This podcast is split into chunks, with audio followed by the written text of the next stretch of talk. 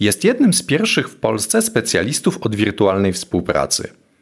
Współpracuje z biznesem i prowadzi badania naukowe z międzynarodowymi zespołami wirtualnymi, łącząc naukę z praktyką. Kaja Prystupa. Część pierwsza. Rozmawia Marek Kowalczyk.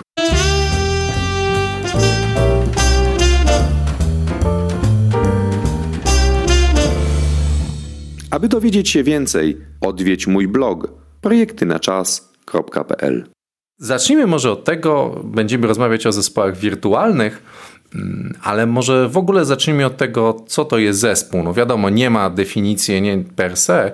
Zawsze definicje są tylko pewnego rodzaju ułatwieniem, zebraniem pewnych kryteriów pod jednym słowem, ale takie definicje one, one są po to, żeby, no, żeby być jakoś nam użyteczne. Więc z punktu widzenia użyteczności, co naukowcy polscy e, w tym przypadku określają jako zespół? Ja bym przyjęła taką najprostszą definicję zespołu, czyli grupę osób zorientowaną wokół realizacji pewnego celu. Czyli Twoim zdaniem zespół takiej zbieraniny ludzi różni się tym, że ma wspólny cel. A, a na przykład, jeżeli są to pasażerowie autobusu, którzy, nie wiem, chcą jechać na wycieczkę do Lichenia, mają wspólny cel, czy czy to już ich e, czyni zespołem, czy jeszcze jednak muszą być jakieś e, inne warunki? No dodatkowym warunkiem musi być na pewno e, ten cel, ma przynieść im jakąś tam wymierne, wymierną korzyść, powiedzmy, tak? Wspólną realizację jakiegoś na przykład projektu. Mm, Czyli okay. to, to już chyba, że pomyślelibyśmy, że taki pasażerowie jechaliby do, na wycieczkę do Lichenia w celu spędzenia wspólny czasu. Okej, okay, czyli to musi być cel, który jest nie tylko wspólny w sensie, że każdy z nich ma taki sam, ale on jest jakby dla nich wspólny jako, y, jako dla pewnej wspólnoty. Tak. Nie, wiem, nie wiem, czy ta różnica, którą chcę mm, tutaj pokazać, jest y, sensowna, ale, mm, ale wydaje mi się, że, że to jakoś intuicyjnie przedstawiłem. No dobrze. A w takim razie to co to jest zespół wirtualny? Czym się różni od takiego zwykłego zespołu? Czy on ma jakieś rodzaje, nie wiem, jakieś grupy, typy? Zacznijmy od, czego, od tego elementu, ten wirtualny element, czyli osoby są zlokalizowane co najmniej w dwóch różnych lokalizacjach.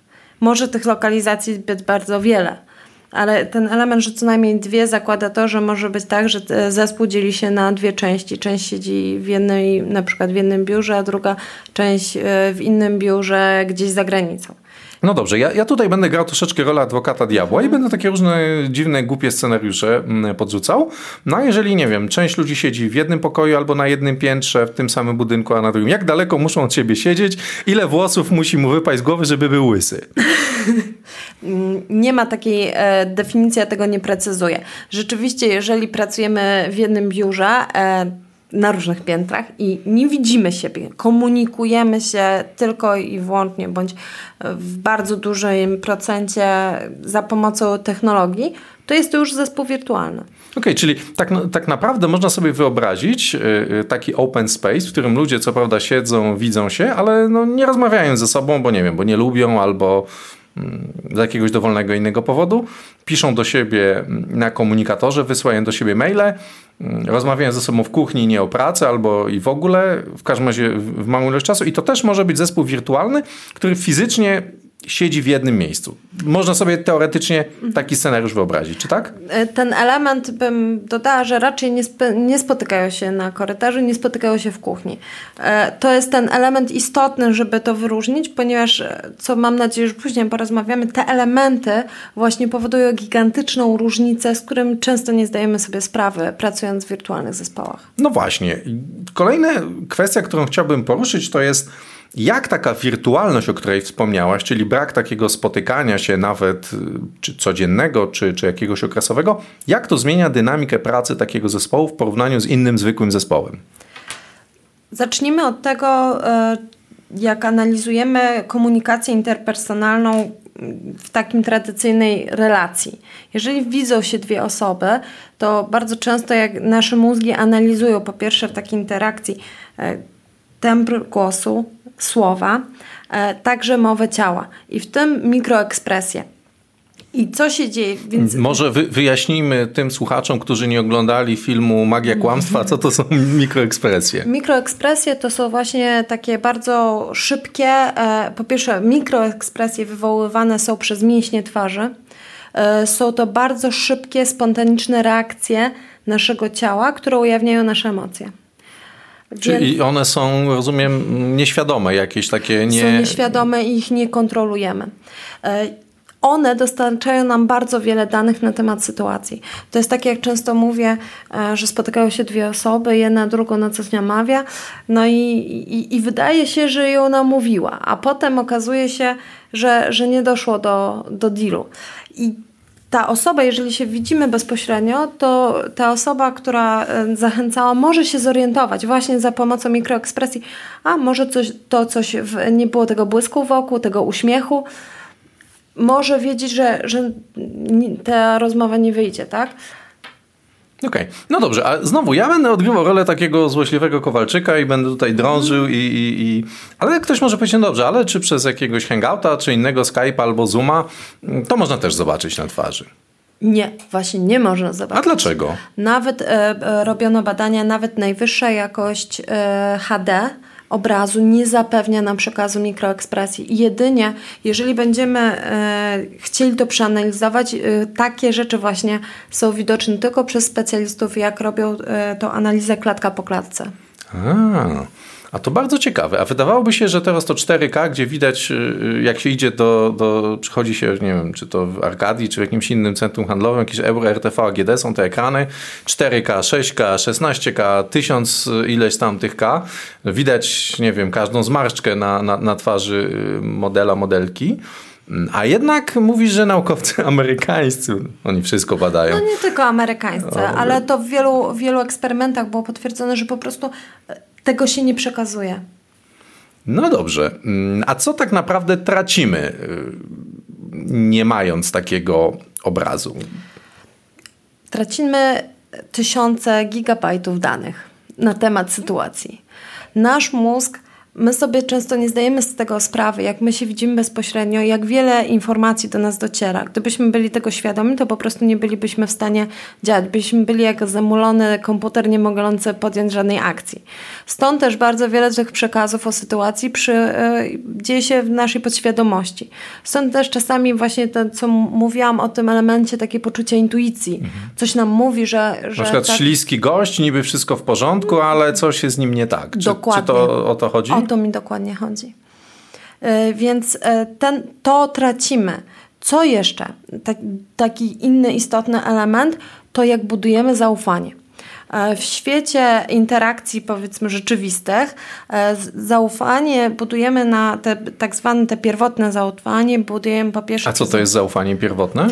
To jest ten pierwszy element, który powoduje, że ty decydujesz, czy ja ci ufam, czy nie. Czyli to tak zwane pierwsze wrażenie, to jest to samo?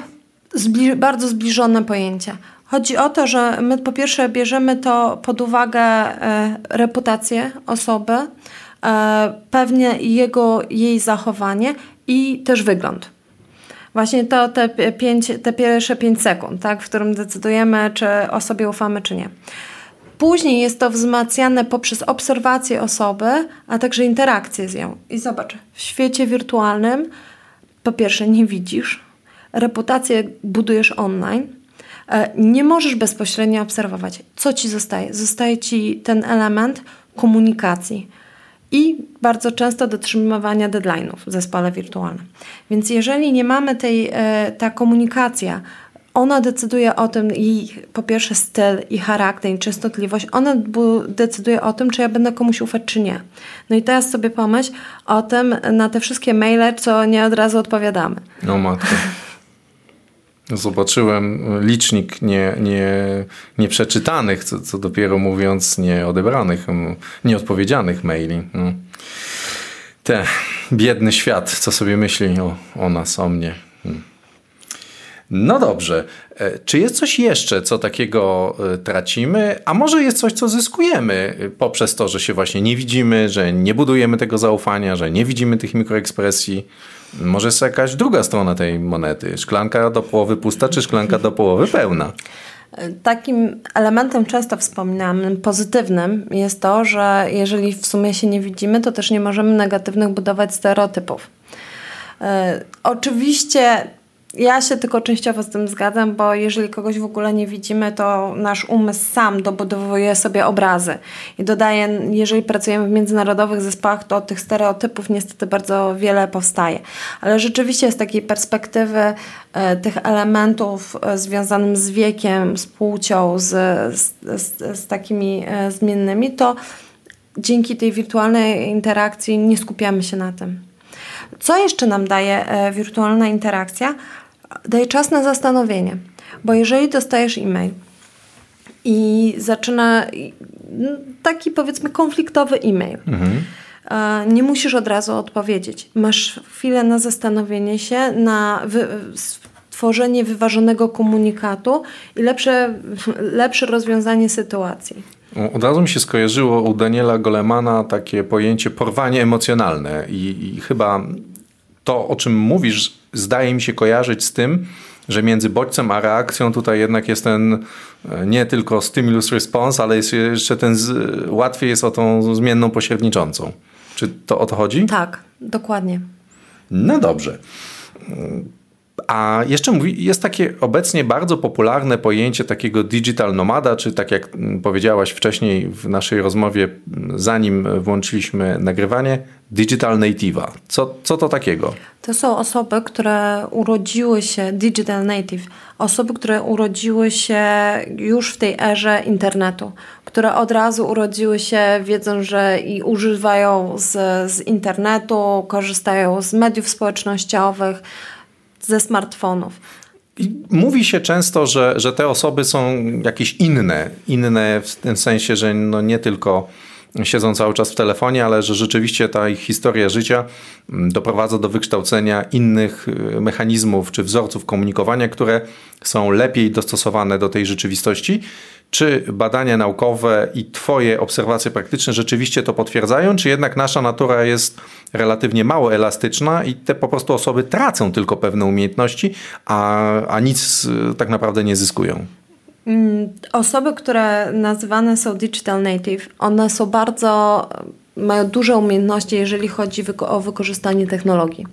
Z drugiej strony, same, i to jest często też element, który jest bardzo mylony to, że ja umiem korzystać z technologii, to wcale nie oznacza, że ja umiem się komunikować. I to jest częsta pułapka. E, czyli, czyli to, wpadają. że umiem odpalić jakieś tam narzędzie i wysyłać ikonki na Facebooku, to wcale nie znaczy, że to jest efektywne. To może być efektowne, umiem szybko klikać, szybko pisać dwoma kciukami, ale pod względem jakości komunikacji, ja to przynajmniej tak interpretuję, co mówisz, że to jest kicha po prostu. E, bardzo często jest to duży, duży problem. Ja stworzyłam e, w ramach e, zajęć na Akademii Leona Koźmińskiego stworzyłam taką grę symulacyjną. Gramy razem z Finami i z, z Amerykanami. Mm, studenci na początku, jak zaczynają, przychodzą do tej symulacji, to się śmieją, mówią, przecież my to cały czas korzystamy tutaj z Facebooka, tu Zoomy i tak dalej.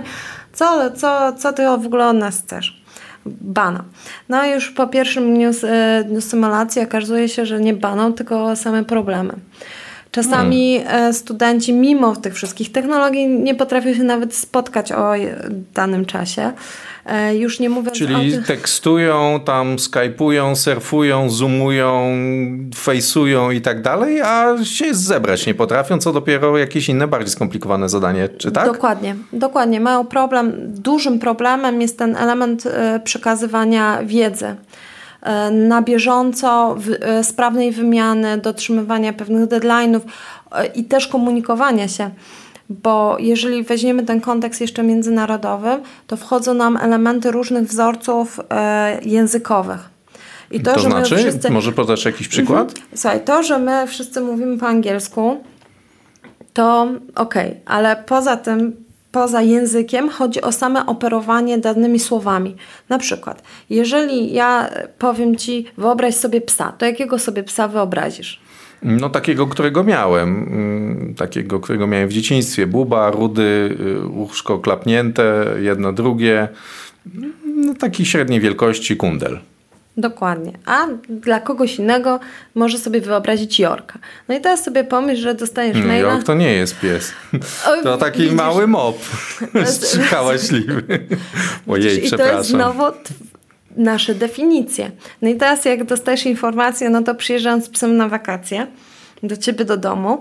No A to, to dog niemiecki. Do, o, dokładnie. Więc, Jak to w Niemczech. Więc te elementy, co my rozumiemy pod danymi słowami, są bardzo ważne. My bardzo często zapominamy o tych różnicach, idziemy swoim, właśnie swoimi wzorcami językowymi, które właśnie zbudowane są przez kulturę narodową, przez doświadczenie czy przez kulturę organizacji i wpadamy po drodze na bardzo wiele pułapek. No dobrze, a powiedz mi, czy są. Zaczęliśmy troszeczkę mówić o pewnych mitach. Jednym z tych mitów to był tego mit y, Digital Native'a. Czy są jeszcze jakieś inne mity, które y, funkcjonują szeroko w świadomości osób związanych z zarządzaniem projektami albo w ogóle zarządzaniem, które po bliższym przyjrzeniu się, mimo że może dobrze brzmią, ale jednak okazują się nieprawdziwe, a może wręcz szkodliwe.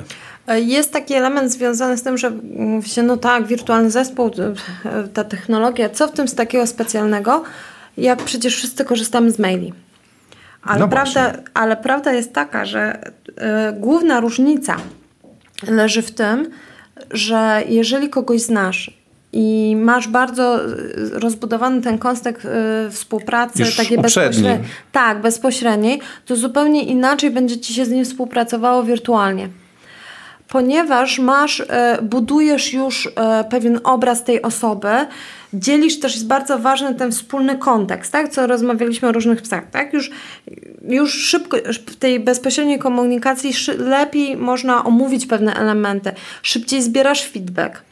I firmy często wprowadzają wirtualne zespoły tak ad hoc. Mówią, no dobra, no to zaczynamy projekt. Nie, przygo- nie szukują się no, do tego tak jest taniej. No, pierwsze no, co, nie trzeba biurek, nie trzeba przestrzeni. Będziecie sobie w domu siedzieć i to samo, tylko że taniej. Dokładnie, ale to nie jest to samo. I ten element, jeżeli nam się wydaje, a no to właśnie z tym współpracowałem, znam go, zacząłem współpracować wirtualnie, wszystko się układa, jest super i uważamy, umiem pracować w wirtualnym zespole, to jest pewien błąd, bo potem jak e, pojawia się osoba, z którą nigdy nie współpracowaliśmy e, i okazuje się, że napotykamy jakieś problemy i co zazwyczaj się dzieje? Obwiniamy tą osobę. Bardzo często to nie jest kwestia tej osoby, tylko to jest kwestia bardzo wielu niedomówień, braku zasad i taki, w ogóle takiego generalizowania. Ciąg dalszy w części drugiej. Rozmawia Marek Kowalczyk. Aby dowiedzieć się więcej, odwiedź mój blog projektynaczas.pl